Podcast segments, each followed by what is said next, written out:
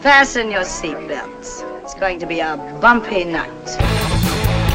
I'm going to get that gun of mine, and I'm going to change you from a rooster to a hen with one shot. Some people call me a freak. I hate that word. I don't believe in it. Better yet, I don't believe in labels. You know, I think you're the only girl in the world that can stand on a stage with a spotlight in her eye and still see a diamond inside a man's pocket. Because I'm up at five every morning working my ass off. Does someone want to just tell me to my face, you're never going to give me the scores I deserve?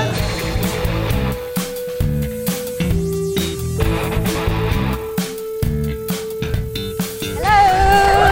Hi. Hello, everybody. Welcome to Girls on Film. I am Anna Smith. I'm film critic and broadcaster and the host of Girls on Film. I'm so pleased to have you all here today. This is going to be our twenty-first episode, which is pretty exciting. We have been doing live episodes in Rotterdam, we've been to Cannes, Glasgow, Edinburgh, some private clubs in London, but this is our first public London show. So thank you all very much for being part of it. Thank you so much. I've got three amazing guests coming on today. I'm going to bring them on one by one, have a little chat about their work. Halfway through, we're going to have some up-to-date film reviews, talk about some current releases. And then after my final guest, that's when you get to ask questions and join in the fun. Our first guest is an actress, comedian and director. She's one half of the comic double act Watson and Oliver. She directed a short film, The Story of Ken. She's perhaps best known for playing Petronella Osgood in Doctor Who. She also stars alongside Anne Hathaway and Rebel Wilson in The Hustle. And she's part of the all-star ensemble in Last Christmas, Paul Feig and Emma Thompson's rom-com, which is coming up later this year. Please welcome Ingrid Oliver. Hi. Hi Ingrid, thank you for joining Girls on Film. Thank you very much for having me. Oh, well, it's such a pleasure to have you on Girls on Film. We met actually at an all-female members club at the Albright, didn't we? We did. Yes, it makes it sound like we only ever hang out with women. But I, I must say, welcome to our allies, the men here, because we do also welcome men to, to the party. Only the, only the nice ones. Yes. Yeah, the good ones, yeah. um, so we, oh, by the way, actually, before I start, when I read, after I met you, when I read your summary on your agent's website, it said something I didn't know about you, and it said, tell me if this is true, that you drive a Mini with disco lights. Yes. This is true. I've actually told her to take that off. I have. And she said, but you, you wrote, because we have to, you, I have to, you have to write your own biography. And I wrote that. Uh, and I read it recently. I was like, that's really annoying. Why has she got that on there? And she reminded me that I had, in fact, written that Precisely about myself. Precisely because the likes of me then pick up on it and go, Sorry, that yeah, is no, amazing. Sorry, yeah, no, no, I know. Also, because yeah. I'm trying to be a feminist, man. Feminists don't drive Minis with disco lights. Well, I think they do, They right? do. This I think one it's does. It's amazing. So yeah, no, what I, colour is it? I'll look out for it in the street. It's disco lights. It changes. They change colour what? as you drive. On the outside? Sadly, no. Oh. I think that would be a, that would be dangerous. Yeah. But no, inside. So when you play music, it, uh, the lights change colour. This is incredible. You are extra welcome now. Thank you. We first met after you filmed The Hustle yes. with Anne Hathaway and Rebel Wilson, um, big Hollywood production. How would you describe your character? It was a sort of reimagining of Dirty Rotten Scoundrels, which I'm sure people are familiar with. If you're yes, old enough. Some, if you're old yes. like me, then you know that film. I was basically playing uh, the equivalent of Anton Rogers. Pretty amazing. Good, that's the reaction I was hoping for. Yeah. Um, so I was I was playing Anne Hathaway's, it was basically a gender swap uh, of the original. So Anne Hathaway played the Michael Caine part and I played her sort of right-hand woman, police chief, uh, partner in crime. And very good you were too, may Thank I you. say. Thank you. And um, you mentioned to me that something very interesting happened on set. The Weinstein scandal broke while you were filming. Mm. And you said to me it changed the atmosphere overnight. Yeah, it did. Um, it was quite a weird moment because we, we flew out to Mallorca to film it, so we were all staying in the same hotel. And the first night we got there, we had everyone sort of went. We all had dinner together, and we were all sitting around this table. And there was quite a lot of crew, and it was really interesting because everyone suddenly started sharing these stories, quite personal stories. Uh, with essentially, we were all strangers at that point, of you know inappropriate conduct and sexual abuse and all. It, it was quite extraordinary, and. It felt really powerful, actually, I have to say, and quite cleansing. And I, and I, and I think the, one of the things that the Me Too movement did, or has done, or is continues to do, is allow women to talk in a, not to sort of have to assume this quite male way of being in a workplace. And actually, by us all confessing those things in front of men as well, everyone felt much better about themselves afterwards, and it was a much more, it was a, just a nicer environment. And Doctor Who's pretty big, though. Sure. Osgood. Yes. Yeah. I mean, do you get a lot of people coming up to you and asking if there's two of you? Uh, yeah. Yeah? Yeah. And what do you say? Actually, they always say, are you human or Zygon? Which is what, because my character was, ah, my yes. character became doubled. I died Spoiler, a lot. Of, but it's I died old. a lot of times, and I came back, I came back a few times, and I was always, there was two of me, and then I was an alien. And, yeah. And, I, and it's lovely, because people obviously, Doctor Who is, as you can imagine, is, is quite a, the fandom is very, is real. So, um, I always say I'm Zygon because I think that gives a better, that's that's the answer they want. Yeah. Yeah. Brilliant. They yeah. love it. Yeah. And Doctor Who, of course, you know, now we have a female Doctor Who. I do admire that show in many ways, but principally for how representative and how kind of forward-thinking it is, just in terms of gender, but in terms of sexuality and such. Yeah. I mean, were you a fan before you were in it on that I level? was. I was yeah. a huge fan, actually. Do you know what it is? It's that thing of, I, I always said that for me, Doctor Who was like, if James Bond is Britain's alpha male character, then Doctor Who is Britain's beta male, and I like I prefer beta, I prefer beta males myself. Yeah. yeah. Um, so I always love the show. I love I love it for that, because it's not a macho character, and there's always depth to it. And the fact that um, yeah, the last series I think really has made strides in terms of diversity and and um, the storylines. Yeah. Which it's exciting should to see, be moving in, yeah. yeah, Britain leading the way in that. Yeah. It's really exciting to see, yeah. as you say, not an alpha male. And with yourself turning to directing, mm-hmm. how did that feel going behind the camera? And did you feel at all that being raised as a woman, as it were, you know, the, the kind of pressures you have on yourself as a woman to please, in a way, did you feel that that informed the way that you behave behind the camera? It's really interesting, because I, lo I loved it. I found out that I'm quite bossy, naturally. And so when I did a, I did a sketch on B B C Two uh, called Watson and Oliver, we, we wrote it, we did two series of it. We essentially were sort of involved in the production side of it, so we were quite across all of that anyway. So doing the directing thing seemed like, it felt like a natural step. Yeah. And I've directed a few other things since then as well, and I, and I just, yeah, I like making decisions. I'm quite controlling, actually. But what's funny is that I, when I watch the rushes in the edit, all I can hear is me after every take going, guys, that was amazing. Thank you. Thank you so much. um, so in that sense, I'm bringing probably that side, the sort of maternal side of things to it as well. It's quite annoying, actually, because every take you're going, oh my God, that was amazing, guys. It's like, come on, not after every take. It can't, that can't be true. Yeah. Um, because as, as an actor, I know that a lot of directors, and I've mainly, apart from, actually, no, no, I've, I've worked with a couple of brilliant female directors, but I, I've worked with male directors who, they're quite visual, they don't really care about the acting as much, so they get, they sort of just stay behind their monitors. And as an actor, you get very like, oh my God, they hate me, why aren't they talking to me? So I try to do the opposite, sometimes too much. But that's interesting, isn't it? The way, I mean, I also find myself thanking people too much. I've been oh. told off for saying thank you too much. Yeah. Like, but it's just a natural, is it natural or is it the way we're brought up? It's interesting. I have stopped saying sorry in emails, and I've tried, I can't quite get rid of the exclamation marks. I still do the exclamation marks a lot, as in thank you exclamation mark, it, yeah. which again is almost like a babification, or like a I'm just a woman, I don't find, because you know, you'll say something quite not terse, but you'll say something quite, you know, this is what I'd like, thank you, um, sorry. And so I'm trying, I'm really monitoring that kind of language, because it's not healthy, but it's hard, because you don't want to, I don't know, it's hard. You, it is really hard, because you get into a certain way and people have certain expectations of yeah. you. Because there was a Stephen Fry Radio four programme and they were talking about these women that decided at a publication to stop doing the exclamation marks. And then everyone was going, what's wrong? Are you upset with me? Are you pissed off with yeah. me? You know, because they get used to it. Yeah. So I've been trying to, but it's difficult. Well, this is the other thing, actually, or maybe men should use more exclamation marks. Yeah, okay. Maybe Come it's not that women need to go, mm. maybe men need to be a bit more. and then, sorry for the, sorry for listeners, I forgot it's a podcast. She's uh, hugging. I'm hugging myself. Yeah. um, yeah. And when you're looking um, for roles, what kind of thing are you looking for on the page? Uh, just a job, or are you kind of like, I want this to be a complex female character? Do you know what's interesting? I, I've only just recently, I, so my first, one of my first ever television parts was um, a character in Peep Show called Natalie, who, uh, there's no other way of saying it, she's, well, she sort of raped David Mitchell's character. Oh God, I forgot about that. Which at the time, now that I think about it, I go, is that, is that funny? Because just because it's a woman doing it to a man. I, I don't know if anyone remembers that episode. Um, it's all quite grey. Because he thinks she's a lesbian, and so he lets her sleep in his room. So since then, the m majority of parts I'm offered are lesbian, just like the part is a lesbian, um, with no more sort of nuance That's or depth. It. That right. Lesbian and... What's been really weird this last couple of years, the last year I said I really want to play police detectives. That was my dream.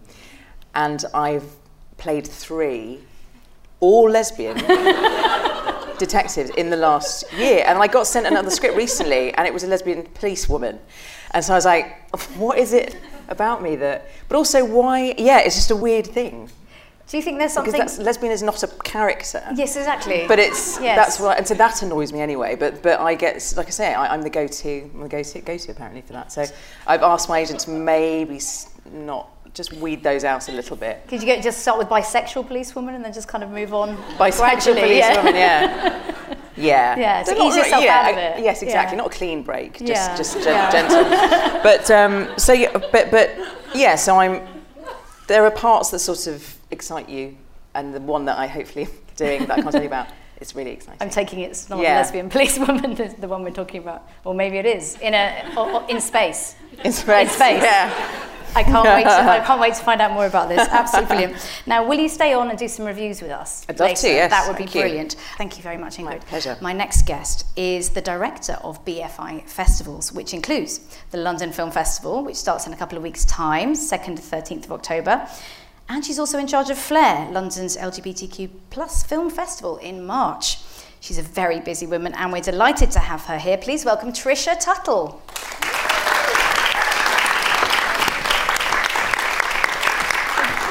Hello, Trisha. I'm going to blow a kiss to you.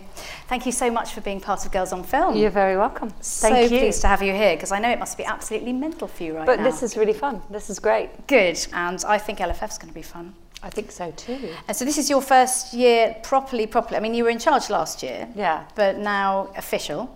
Absolutely official now. I can do anything I want. I can move the furniture around finally. I can buy buy a new car with that big salary the B F I gives me.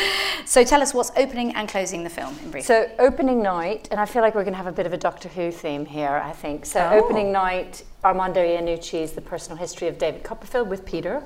A very so David Copperfield, yeah, who brilliant. we saw you in a picture with, Peter Capaldi. Written by Simon Blackwell. Written by who Simon wrote my Blackwell. episode of Peep Show. Where I there we go. Well, it's all coming. It's all. It's yeah, yeah. We definitely planned it. Small yeah. So it's fantastic. It's uh, just world premiere in Toronto to amazing reviews. Dev Patel plays David Copperfield. It's the most extraordinary period adaptation because it's not what you expect at all. I mean, from Armando anyway, we expect sharp political satire, and this is actually quite sweet and tender in lots of ways. And that's quite interesting casting, again, quite progressive casting, isn't it? Yeah, so, yeah, absolutely. The trailer looks great. Absolutely. I think it's interesting because I heard Armando talking about it quite a lot, and he has moved away from this sort of idea of colorblind casting, and the way he talks about it is really interesting about making it feel contemporary because he sees it as a very contemporary story. And what's your closing film? We are closing with a film by a little filmmaker you might have heard of, Martin Scorsese, oh, yeah. The Irishman. Um, Martin Scorsese actually closed the festival in nineteen eighty. So he and um, Robert De Niro were at the festival in nineteen eighty with Raging Bull, and both are coming back to the festival. I think I might have just broken some news that isn't announced yet, but Robert De Niro is coming to the festival. That's amazing. I know, it's exciting. It's um, a multi-decade spanning, it's a crime epic. Like, I feel like there's a Martin Scorsese genre, and this film is in that genre. Yeah.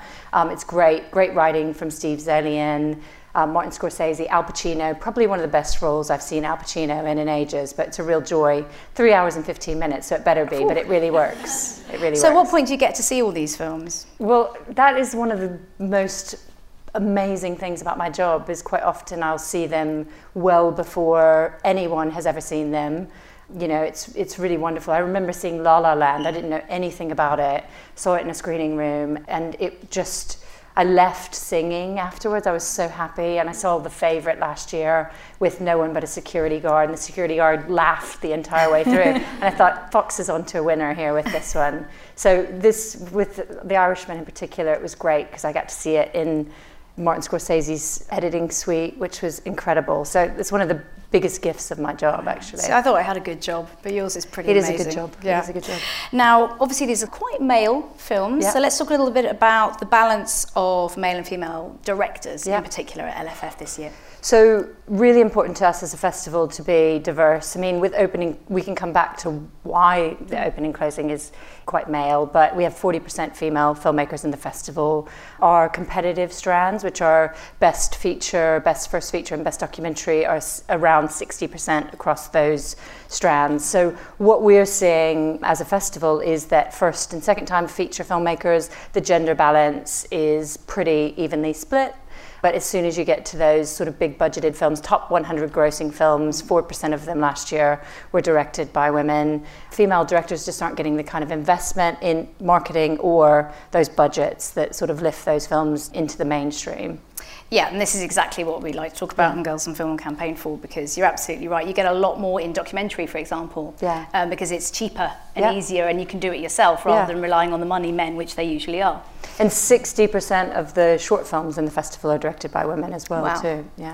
Um, and is it a strategic part to increase the numbers of women, or is it organic? It's absolutely strategic. I mean, I really shy away from saying we have quotas, because we don't. I personally feel like quotas are right when you're thinking about the makeup of the gatekeepers or the cultural decision makers. Like, that's where I think about quotas and I think about representation. And fifty percent of our, I don't go, we have to have fifty percent men and fifty percent women, but we try to have a really balanced and diverse programming team, because then when you get to the decision making process and you're going, is it this film or this film, everybody brings their personal bias, everybody brings their own interests and passions, and that sort of argument and, and sort of discourse brings texture to the program and the balance that we want to see.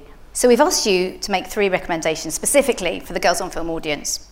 So we asked you to talk about female-led films. And the first one, we said one big mainstream film, a woman that's actually got to direct a mainstream film. What did you pick? I picked Mariel Heller's A Beautiful Day in the Neighborhood, which is one of the very few films that I think, because of that budget and because of that investment in marketing, is going to be part of the awards season conversation this year. Tom Hanks will be a major talking point. He plays Fred Rogers, who's a an American children's television presenter who was a real hero of of American television. But the film isn't really a biopic. It's a it's about the impact that Fred had on American culture and all the people around him. It's about compassion and love. And I think you would literally have to have a heart of ice not to love this film. But people will be talking about Tom Hanks, but for me, the film is about Mariel Heller as well. Mm-hmm. She, this is her third film. She made Can You Ever Forgive Me, which was last year. Yeah. And she made Diary of a Teenage Girl before that. Love that. So really, really interesting filmmaker, and this is a big one from her. So excited about so that. So that's A Beautiful Day in the Neighborhood. When okay. can people see that one? That is going to be on the Saturday the twelfth. Okay, great. Yeah. So. Second, we asked you for one brilliant independent movie directed by a woman. So I picked a film called Judy and Punch. It's a little bit of a wild card also, because it's a, by a first-time filmmaker, actress-turned-director, Mira Fawkes, and it's such an interesting film. I mean, I have really haven't seen anything quite like it. It's such an assured debut. Mia Wachowska plays um, the lead, and it's based on the puppet show, the sort of yep. seventeenth century puppet show. But it's... It's like a fairy tale almost. It's really hard to put your finger on, but it's as if Judy decided to turn the tables on Punch and stop him from abusing her all the time. And it's this amazing feminist fairy tale, and there's something about it, if you want to reach for the tone, it's like a little bit like Terry Gilliam, or even things like Princess Bride or Legend, this big screen ambition, and I really hope people go see it because it's so much fun. And I mean, how many people here know Punch and Judy? I mean, because I grew up sort of being aware of it. Yeah, I always remember just the kind of, you know, hitting bang, bang, Judy bang, getting bang, bang. hit all the time yeah. by Punch. Yeah. So this is a nice, by the name obviously, Judy and Punch gives you a fair idea. She flips the tables yeah. on Mister Punch. Okay, that sounds like an excellent recommendation. Yeah. And when's that showing? That I'm putting you on the Anna, spot now. You are Look seriously. At the website. How about that? Look at the website. Yeah. Yes. Okay. And finally, we asked for one wild card, something unexpected or unusual that okay, you're really so, chuffed about. Yeah. So this is definitely a wild card, and again, I've picked a film by an actress turned director, Billy Piper's Rare Beasts, which is just premiered to great reviews, Venice Film Festival, and um, it's screening in the festival. Don't ask me the date. I'm not going to. I'm um, just going to stop doing that yeah, now. But it is. It's fantastic. It's Again, it's like Judy and Punch, has a really hard to describe tone. It's an anti-rom-com. It's about a real cynic, a real curmudgeonly female character who finds herself really attracted to an unlikely man who is misogynist. He's quite self-absorbed. I think the audience will find him quite difficult, but she finds herself strangely attracted to him. And um, it's bold coloured, but actually a really sort of blackly comic film from her. And I think it marks her as a filmmaker to watch. That's exciting. I love to see a new female director come along, and Definitely. actresses, for obvious reasons, do have, you know, lots of insight into the process, as you know. Yeah. so, um, so, Trisha, thank you very much. Now, L F F, anything else you want to say about it? Go to the website. Tickets, they're on sale now, correct? They are on sale today to the public. And selling out already. Amazing. I couldn't even get selling tickets. Selling out already. Yeah, amazing. So, congratulations um, for amazing programming work. Very excited. And well done for an increase in female directors. And as you say, let's hope the cogs are in place in the machine of the industry to help more and more women come forward, so that you've Definitely. got more next year. I think yeah. that that is an important thing to say, is that I think we what we're seeing, and the reason that first features, second features, is there is public investment in getting filmmakers out there. Exactly. So the big gatekeepers with the big budgets need to get on board with that as well too. So everyone, as we always say, go and see films made by and about women. Great. Thank you, Trisha. You're welcome. And stay with us, because we are going to do some reviews. Um, we always have a little section talking about current releases in Girls on Film. Often we have film critics, but I thought these two ladies here, you know, you could step up and do some film reviews. And I tell you what, the first one is a bit of a juicy one. I was really excited to share it with you. It's called Hustlers. It's based on a true story about a group of strippers who swindled their Wall Street clients out of thousands of dollars, and I mean thousands. It's directed by a woman, Lorena Scafaria, and it stars Constant Wu from Crazy Rich Asians and Jennifer Lopez. Let's have a look at a trailer of Hustlers. I just want to take care of my grandma, maybe go shopping every once in a while. When I was a kid, I always wanted to work with animals. I was close. These Wall Street guys, you see what they did to this country? They stole from everybody. Hardworking people lost everything. And not one of these douchebags went to jail. The game is rigged, and it does not reward people who play by the rules. It's like robbing a bank, except you get the keys. Are you in? So that is Hustlers. It's about to come out here in the U K. Now, as you can see from that, it's funny, it's glamorous, but it's also kind of making some serious points. I had some reservations, which I'll go into later, but generally I thought it was so refreshing that it's as much about female friendship, and it's more about empowerment than it is exploitation, because it's so rare that you see strippers at the centre of a story when that is the case. Ingrid, let's start with you. What did you think? Um, to be honest, I was... I was so overwhelmed by how handsome Jennifer Lopez is throughout the whole film. I could barely, I could barely focus on anything else. And there was a lot of that sort of slow-mo walking towards camera, and I was like, oh my God. Uh, they're so strong and fabulous.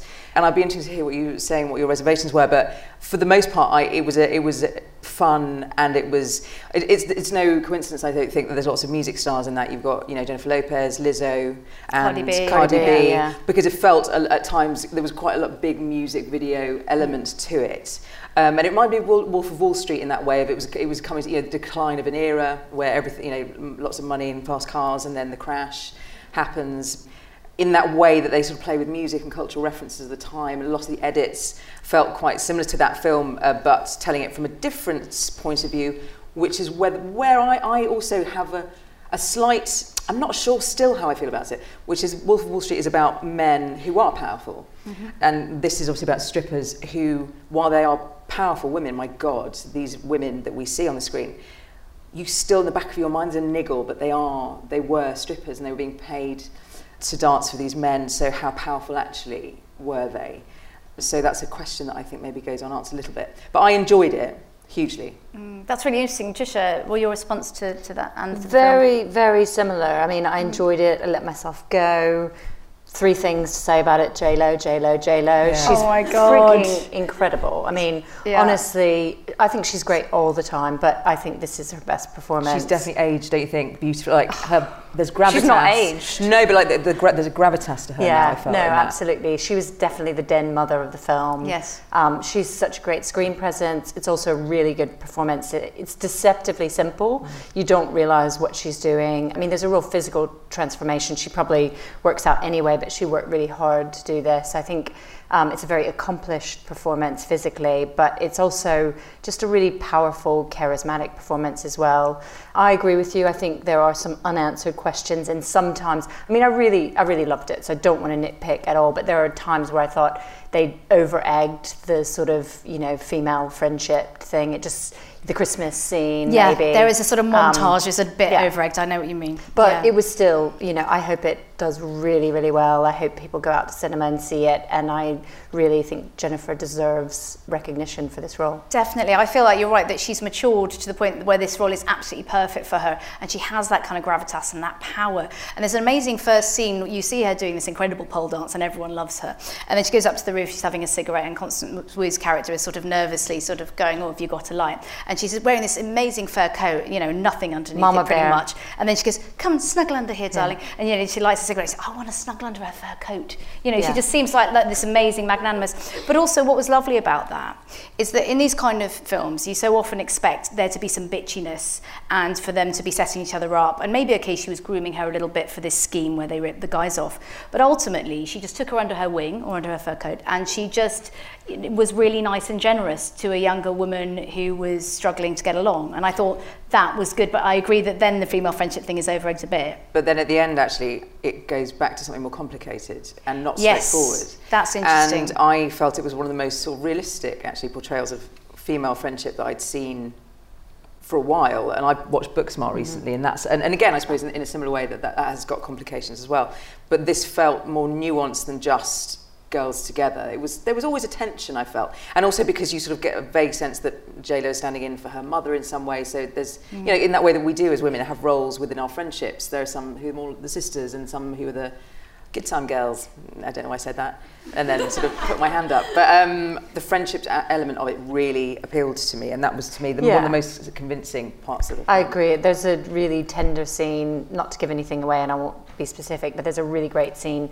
Jennifer Lopez's character is being interviewed, and she's talking about her relationship with Constance Wu's character, and it's one of the most touching scenes that's just about female friendship. Yeah, I, I really love that. And, and obviously it also takes a long, hard look at what women in that industry have to put up with and the way that they're treated. And it does kind of set you up for being on their side, for sort of having a bit of revenge. Because what they do is they go out fishing, don't they? And they basically take these guys in, they get the guys really drunk, make them think they're interested, and they take them to the club and, and, and drug them and then run up thousands of dollars worth of bills. The, the drugging bit is where they started to lose me, but I think you're meant to. And I think what was important about this film is it didn't shy away from that dark side and the fact that these women crossed the line. Do you feel that it didn't shy? Because, because they, there was a lot of jokes. It was very funny. There were loads of jokes. I felt any time it got too close to being dark, there would be a joke. So to so almost bring you away from that. That was my only, and I really enjoyed it, but that was my only thing. Was I, I felt there could have been moments where it went deeper, actually, to the underside of it and the darkness of it, because it can't have all been funny. Not, not, not that there aren't moments mm. where, where it is, you know, sad, but, but even even the sort of set, the lap dancing elements um, at the beginning were quite P G, and not that, that this film is, is a sort of, you know, a, look, a gritty look at mm. what it's like to be a, a pole dancer in a club like that. But uh, again, it almost was too beautiful. They were so beautiful, those scenes. They, were, they looked so beautiful dancing that you forget they're dancing for these disgusting men, actually. Mm. Do you, do you, I thought that was really interesting, though, because I think that because a female director was making it, there mm. was a really sensitive attempt to not make it voyeuristic. Yeah. It was about their power, actually. Yeah. And actually, to go back to the joke you made earlier, too, about being asked to constantly play lesbian characters, I think what was really interesting is you rarely get to see, particularly in a film about strippers, it's like if this was made by a male director, there'd be some sort of hint of romance between the women. Yeah. And what you have is just this incredibly, it's for them, it's for women. This is the type of relationship you don't usually see, see on screen, female friendship that's with uh, outside of romance. It's just a, a relationship that is about the two of them. And I think the go-to is always you have a strong female character, so she must be a lesbian because we can't understand any other sort of strength. So you're strong, I think. That's why you keep getting offered. Yeah. Yeah. No, that's a really good point, because I actually, when I first saw it, I, I saw it almost blind, and I didn't even know it was a female director, but I was kind of by the end really hoping and thinking, I think it is, but I'm not sure. Yeah. Um, but yeah, the same, I kept thinking, expecting it to go into that territory, because they're very touchy-feely with each other. But that's natural, because they're, they're in this very yeah. intimate world where they take their clothes off all the time and they're really close, and it's yeah. just normal. And actually, and do you know what, having thought about it, after thinking, oh, oh, I'd have liked a bit more, you know, grittiness and characterisation, not characterisation, because there was lots of characterisation, but, and I thought, hang on, why do I expect that from women's work? You know, the Wolf of Wall Street, there wasn't a lot of that. Why do I think that's okay? And I don't think it's okay. Why do I need my women to be crying all the time? Or like, you know, so actually I was annoyed with myself because I thought, no, let this a female director make a really sexy, ballsy film. Yeah. And maybe she just didn't want it. That wasn't what she was I going for. I don't think it's you, but it's film, and no, it's no, what sure. you've become accustomed to seeing. Yeah. So it's interesting to tackle the odd unconscious bias, isn't it? It Very is. Good. Thank you. That's what we like to do here. Thanks. Um, I, it, it got me thinking about sort of stripper characters in movies. Um, I mean, obviously you've got the likes of Showgirls, which is very different. Barbed Wire. Um, the only one I could think sort of, of like actually. Showgirls too. yeah. Um, Flash Stars popped into my mind, oh. of course, because she was actually. I mean, I know it wasn't all about her stripping, but that's Jennifer actually a rare Beale. One. That's, yeah. That shot, that very first shot in the trailer mm. of her on the pole, that was very Flashdance. Yeah. She looked, even what she was wearing, yeah. I felt was quite. Maybe the cut and the palette sort of looked a bit. Flashdance. Yeah. In Flashdance, I think also, I mean, I haven't watched it in a long time, so I'm thinking off the cuff here, but I think that scene too, the famous scene of her dancing, the extended dance sequence, is actually just about her power and her pleasure too. It doesn't feel voyeuristic. Exactly. So maybe that's a good reference. Yeah. With this, this is film. The new Flashdance yeah. uh, with Wolf of Wall Street twist. Um, Hustlers is in cinemas thirteenth September twenty nineteen. I'd recommend people see it. Would Definitely. You join yeah, me in that, ladies? Yeah. Fantastic. one hundred percent. Now, the next film I asked you to take a look at is called The Shock of the Future. It's a day in the life of a French musician, Anna, played by Alma Jodorowsky. She's living in a flat in Paris in nineteen seventy-eight, composing electronic music and trying to convince people it's the sound of the future. This is, apparently, a tribute to the female pioneers of dance music. It's written and directed by Marc Collin of the band Nouvelle Vague. Now, this is a small film, and I think it's kind of really important that you know it all takes takes place over the course of one day, because I think I asked these ladies to watch it, and perhaps if they wait for something to happen, it doesn't really happen. But what it does tackle, I think, is the fact that, you know, women are so often overlooked in the history of art, and that does apply to electronic music as well. Uh, Trisha, what did you make of this? I initially didn't respond to it, but I stuck with it, and actually, so the film, you've described it really well. It all, it's not only over a day, but it's also, most of it is set in a single room, and very little happens. It's about a female, early electron, like nineteen seventy-eight set, electronic musician. There's a lot of her. It's Alma Jodorowsky, who's very beautiful, who's a model, wearing big glasses, staring at lots of knobs and making electronic music, and um, and it, you just think, come on, I want something to happen. And then it came alive for me. I mean, there were nice moments, I have to say, because there's like lots of everyday sexism that she encounters. You know, people people come to see her in her flat, and three men come to see her, and only one comes to see her to have a real conversation with her. The others, there's something really odd and strange and sort of sexual tension between them, which she's uncomfortable with, but sort of bats off good-naturedly. And then a woman comes to her flat to record a jingle with her, and she plays one of her songs, and the two of them have this amazing scene where they make music together, and I just thought that was a really lovely scene. So it really started to work for me there and came alive. But you know, it's a simple, small film. I don't think people yeah. should expect huge things from it. Yeah, I think it's an interesting idea, but I agree that that was definitely the standout scene, and it was brilliant to see that. Ingrid, what do you make of this one? Yeah, um, it's interesting. When I read the dedication at the end of the film, and it said, dedicated to all these women who are pioneers of electronic music, and it listed all these women. It was, it was like, yeah, no, that makes sense, because this woman, who's the central character of the film, is a cipher. She's not a character. She has no agency, as it were. She just sort of exists in this vague, dreamlike world that sort of straddles the seventies and eighties. And I have to say, the first scene involved her, in, in her underwear, uh, smoking a cigarette and dancing sort of sexily to electronic music, and I was like, I rolled my eyes so hard. And then I saw it was a male director, then the, just as she was doing that, the, the director's name flashed up, and it was a man. I was like, oh my God. Um, and I, yes, I rolled my eyes very hard. Um, so I don't mean to be mean about it, but it, uh, there is a Venn diagram where the people will enjoy this, which is, if you like electronic music and hot young French girls, then this is very much the film for you. I, so as someone who it is not aimed at, I, I was actually qu I was quite angry about it, I, I hate to say. And like I say, I, I don't like to be negative about that stuff, because we're, you know, everyone's trying to make make something uh, meaningful, and so I have no doubt that the, the director had, had the best. I think he wrote it as well. Mm-hmm, yes. Um, so he was in this band Nouvelle Vague, and he's clearly obsessed with electronic music himself, so what it felt like was a, a man who'd written a story about himself but put a hot twenty-something-year-old girl in it, because because I didn't believe, I didn't believe that a hot twenty-something-year-old girl is turned on by knobs in the way that she was.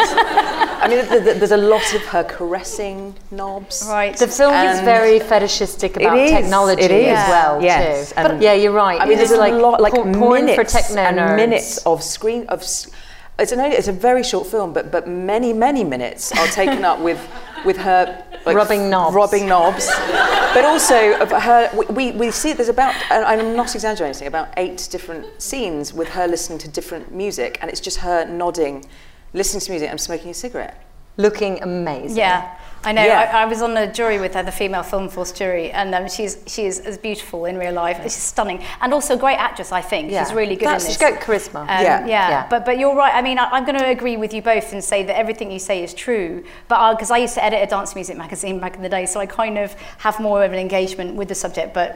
I think for a man to be doing this is, is a little bit problematic. There was no stakes either. She was. Mm. It was just a sort of. Uh, you'll, I, I mean, I don't want to spoil it, but I mean, there was. You know, it's, uh, um, it's, uh, it takes place over one night, but there are no stakes really. Yeah.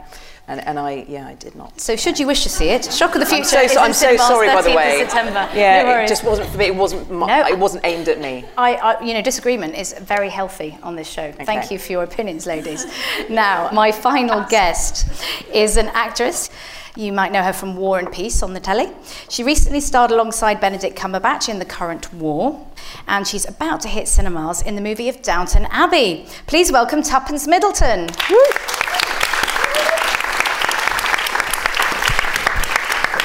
Hello, Tuppence. Welcome. Welcome Thank to Girls you. on Film. Great to have you here. How did you get into the business? When did you decide to, to get in this old game of acting? Um, well, I, I, I think like most actors started doing it at school and my spare time after school as a hobby, and I was very faddy when I was younger. I did lots of things and got bored of them really quickly, and you know, karate and ballet, and wasn't very good at any of them, but um, I started doing acting and it was the one thing that I didn't get bored of, and kept doing it, and it helped me kind of grow in confidence. And yeah, by the time I got to eighteen, I suppose I just thought, I don't really know what else to do. So I auditioned for drama school and got in, and that was it. Rest is history. Bravo. Yeah. Now I remember I first became very aware of your work in this film called Trapped for Cinderella, which yeah. I, I reviewed it for Empire back in twenty thirteen. I called it rather potentially a psychosexual British thriller. I don't know. I think if that's you, bang on. Do you think? Thanks yeah. very much. um, well, it was an interesting film that I was just reading the summary to remind me of it today, and my head was hurting. It's a really complex film, isn't it? Yeah. Um, I think I'd struggle to. Um, to recount the plot now, actually. It's quite um, baffling. But yeah, it's, it's based focus, on a French book, yeah. and it's kind of about identity, and it's these two women who are very close, and one of them becomes quite obsessed with the other, and there's an accident that happens where the other one has to have a certain amount of surgery, and you're not quite sure which one survived the accident and whether uh, my character is indeed herself or whether the other character who sort of became a slightly single white female has, has sort of taken over her identity. How many of those kind of roles, I mean, I'm talking really interesting female characters, do you tend to see in scripts? And do you think that has increased in the last few years? I think it's definitely increased because more female filmmakers are, are coming to the fore and are, are coming for, I think there was always people with, women with interesting ideas and maybe didn't feel they had the voice for it and now have the opportunity and the backing for that. But I think, uh, I think also people are, are really scared not to write good female characters, which is a good thing because it means that uh, you read lots of uh, strong women, and I, I think that still there's a lot of work to be done. I think also it's really important to encourage female writers and directors so that the, the parts naturally become more interesting for women. But yeah, I, I think that also um, actresses are becoming more aware of it, so their their choices, you know, you can't just get an actress to play the, the girlfriend or the wife now and be satisfied with that, so you you have to write things to in order to attract the talent that you want. Are you at the stage where you can say, look, that woman isn't complex enough, go back and rewrite her? Yeah, uh, I don't know if I'm quite at that stage. Um, it's interesting because you still tend to get kind of typecast from things you've done before. I think that uh, you do a certain type of part and then people assume you will do the same thing again. And I think that there's, uh, early on in my career, well, a, a few years into, I think that I made a very conscious choice. Maybe it wasn't conscious, maybe it was subconscious, to not chase those kind of roles early on, the kind of girlfriendy um, supporting roles. And I remember leaving drama school and cutting my hair very short and making myself very, like, I just felt like not castable as the girl, the, the everyday girlfriend. And so then there, there was a weird mix of roles that I got early on. And then I think there was one role which was similar to the Trap Cinderella role, which was the kind of psych, psychosexual thing. Yeah. And, and then suddenly that that's all you get offered. You get offered the femme fatale, you get offered the, the kind of sexy girl, or the, you know... Or the lesbian policeman. Yeah, yeah. lesbian policeman, the smoking in your underwear. And there's yeah. so much of that, that that you read as an actor. You think... Smoking in your underwear, yeah. Yeah, just walking yeah. through the room in your underwear for no reason. You're like, why? That's, that's just not in the middle of the day. Because that's what girls do that's when they're on do. their own. Yeah, yeah. They, they drink wine and they smoke yeah. cigarettes at midday. Um, yeah, so there's, there's a lot of that which you kind of have to filter through. But um, you have to be really... aware of that, that you, you don't want to do something that you've done before. And, and I think that, um, you know, with especially with things like playing roles that are have a sexual element to them, or, or, or even a love interest, and you, you have to do nudity or something, then the next project you do might think, well, she did nudity for that, so she'll do it again, like regardless of whether it's relevant to the story. And yeah. there's a lot of that. Well, why why why doesn't why does she want a nudity clause, or why doesn't she want to show this, because we know that she's done it before. And um, that's quite a difficult thing to navigate, because I think once you talk about it too in interviews or, or you know publicly, that you're okay with that, given that the context is Uh, relevant and makes sense, then suddenly it becomes something that comes up all the time, and it's or, or you're you're misquoted. And actually it's not like, oh, I love being naked and I love doing nudity. It's like, well, I, I think the bodies are beautiful, it's important to show them, it's important to represent lots of different body types, and sex is a part of everyday life, which is um, why we're all here, and and more common than people, I mean, there's certainly in the U K more common than people walking around with guns, but the amount of things we make where people are shooting each other in the face is, is kind of, um, and, and no one says anything about it, is crazy. But then the moment you do a sex scene, it's commented on. Um, so I think it's important that we don't shy away from it, and that we're not ashamed of our bodies, but at the same time you have to feel totally comfortable in whatever context it is, and, and you have to trust your filmmaker, and, and trust that the story requires it.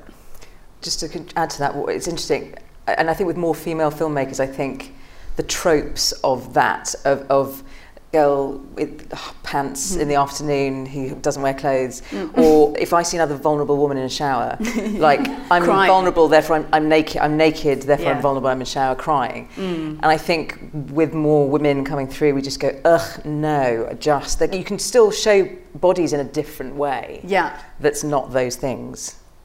Yeah, it's it's so interesting to hear too, um, just as a, a sort of tangent, that sixty percent of the of the short films are, are made by women, because I think that's so telling, that women feel confident to make something short and just like, eh, just a little teaser of something, but they they aren't quite backed to go the, the the whole distance. And I think that's such a common thing. I have so many, you know, I think like you said, actors are, are kind of... Um, are people who read a lot of scripts and have an instinct for that anyway, and, and lots of uh, actress friends of mine are, are interested in writing, directing, and I think that there's not that same confidence thinking, yeah, if I write something that people are going to love it, and I can make it, and I can and I can fund that. It's a very tentative journey, and that really doesn't surprise me too. No, it's, I think a lot of women too have this inbuilt, you know, internalize this idea, like, I'm a great number two.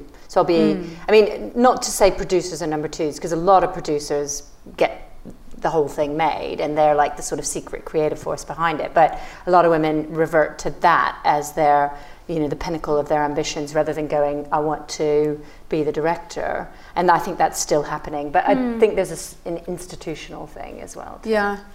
Well, one thing as a journalist that I've been trying to do for years is, you know, when um, there's an ensemble film and they list the names of the actors, and I realised that I myself had been doing this and that all journalists do it, they were unconsciously putting the men first, mm. you know, when you list, list the cast, or generally, unless it was a very, very female-focused thing. So um, about five, six years ago, I started, when I was filing for Empire and Time Out and Places, putting the women's names first, just to see if they had changed it or if anyone noticed, and I don't know if they even noticed, but they certainly didn't change it. Mm. Um, and then I sort of announced that I was doing it on Twitter and people were like, oh yeah.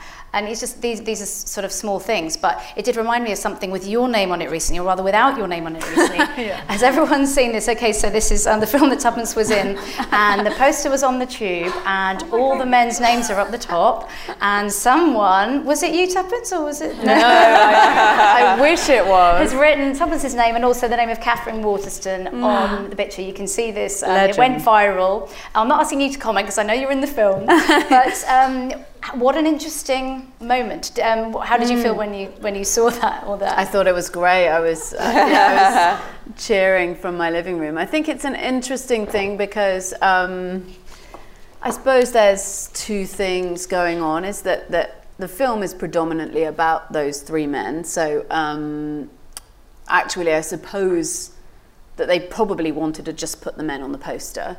But also they want people to see it, and they realise that today's audiences don't necessarily always want to see a film, however interesting it is, about um, three white men. Um, we're definitely in the film, but we're not. We're, we're very much supporting characters, interesting ones, but you know, like not not at the forefront of the story. So I think that that was maybe some in someone's mind that was some kind of compromise. It was like, well, we can put them on because they're in it, but we don't. Just not put their names on because they don't. You don't want to draw too much attention to it because then it would seem like they were in it loads. So, yeah, it's a, it was an interesting thing. Um, but I really love whoever did that. I love it. I, I feel that I either know them or they listen to Girls on Film. So yeah, please make yourself sure. yeah. known. Thank you. Whoever Thank you are. Thank you. We love you. Thank you, whoever you are. It's absolutely brilliant. Let's talk about what you're in next. Downton Abbey is in cinemas tomorrow. Yes. Um, let's have a quick look at the trailer first.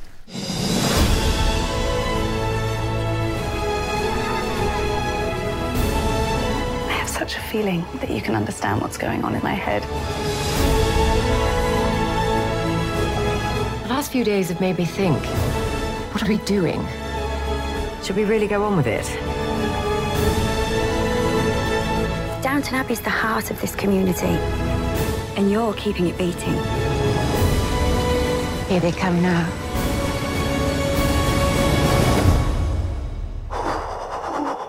Mister Mosley?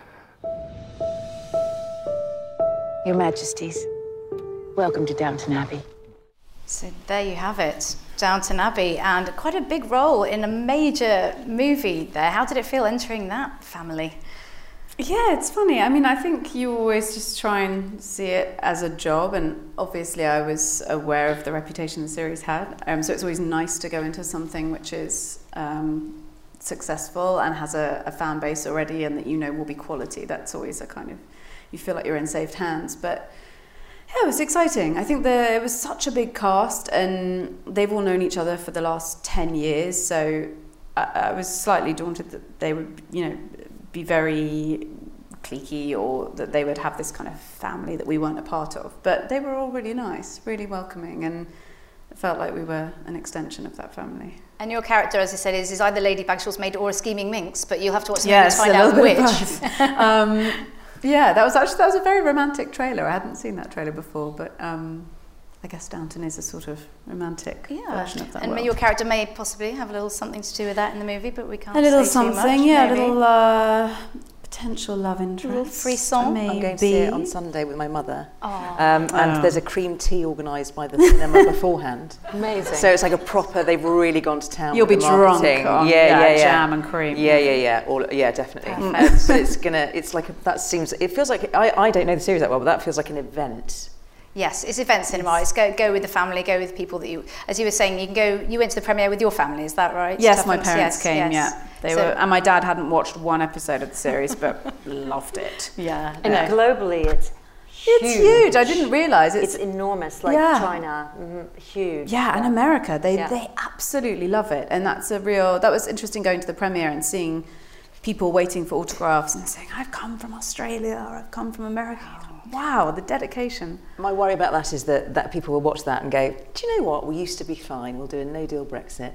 That's, it, feels like, it feels like the kind That's of nostalgia. Like, we were great and we'll be great this again. This isn't historically it's accurate. dangerous. Say, yeah. This is propaganda. We frankly. nearly got through the show without you mentioning Brexit then. I know, I couldn't then, help it, yeah, sorry. You just brought it, that was perfectly, brought, brought it in at the end. So Tuppence, thank you very much for joining us. Um, I tell you what, no, that's perfect. So this gives me a segue into the audience Q and A now. So please stay on stage, ladies. And we have some roving mics. Um, please ask your questions or comments about anything we've spoken about, audience. Here we go, one here. Thank you very much. If you wait for the mic. Hi, ladies. I'm really enjoying the, um, the podcast tonight. It's great. Um, I have a question to go back to this idea about female investment and how to sort of um, increase the numbers of you know women getting funded. And I've heard that there are really great results if uh, pitching and things like that is done blind. Do you see a future for something like that that could be in the future? Or how do you, you know, alternatively increase sort of women getting funded? Pitching blind, is that what you're saying? Yeah. Yeah, yeah, great. Oh, that's interesting. So, so people don't mm. know what gender... Yeah. Any thoughts, Trisha, perhaps?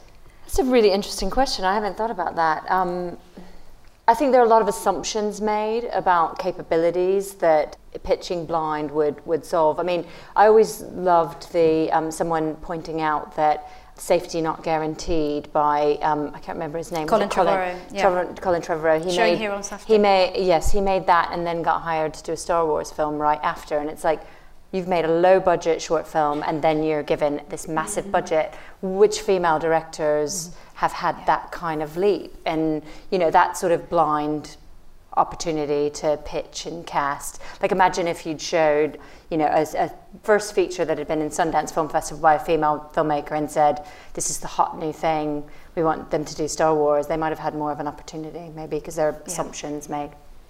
Well, there's so much going on with that, isn't there? And it's, it's not just because they made a great film, which he did make a great yeah. film, but it's that kind of bro club, isn't it?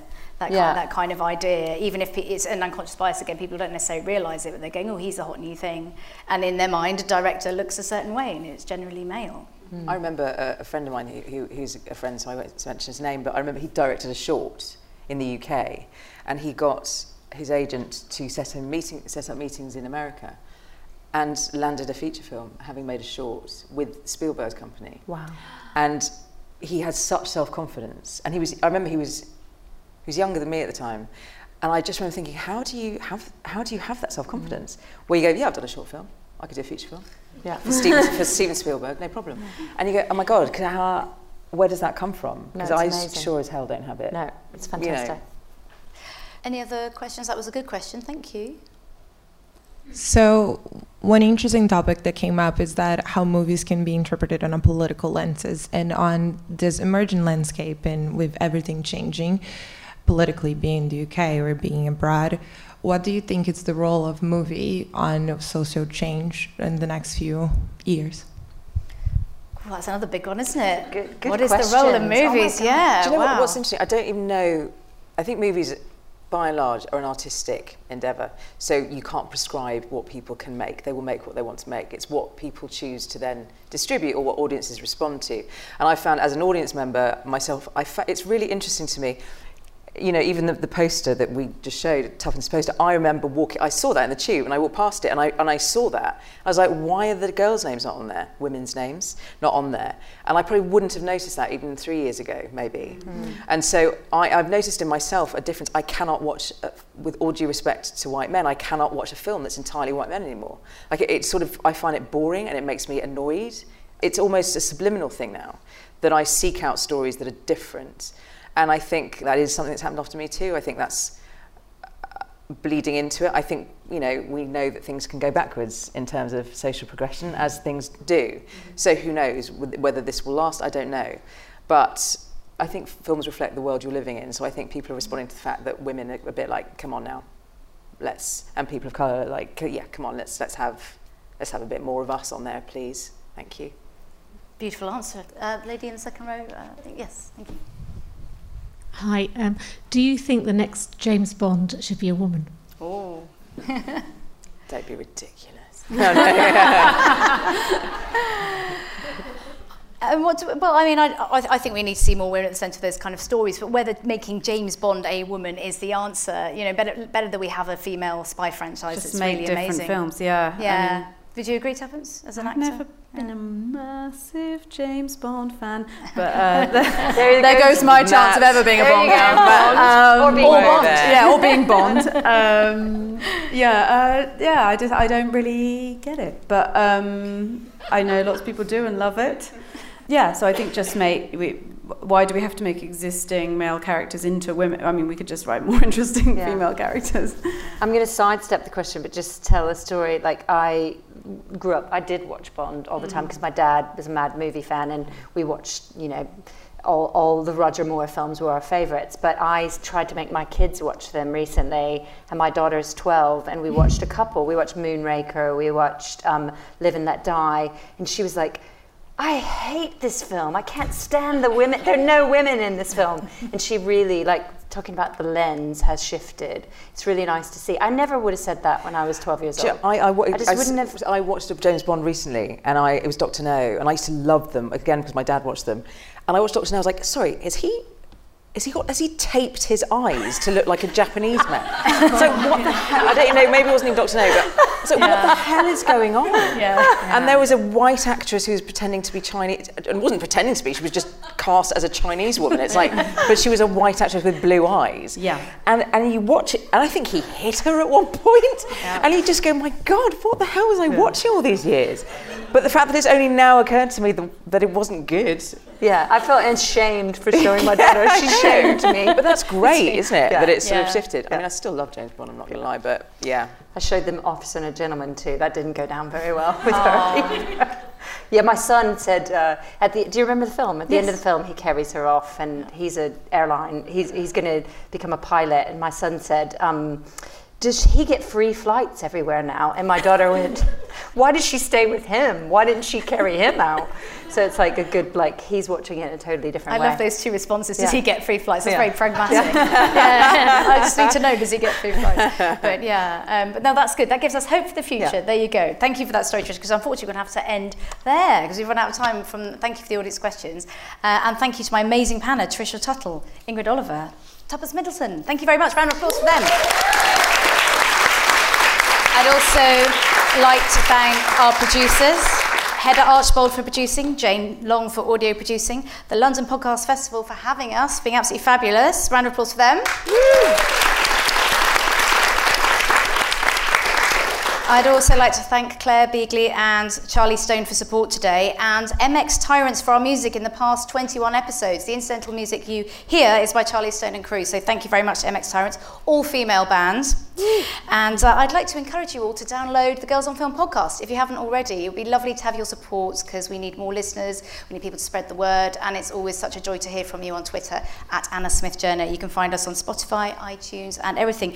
And you can also find us at the bar later, so um, hopefully see you there. In the meantime, thank you all for being Girls on Film. Thank, thank you. you. Thank you.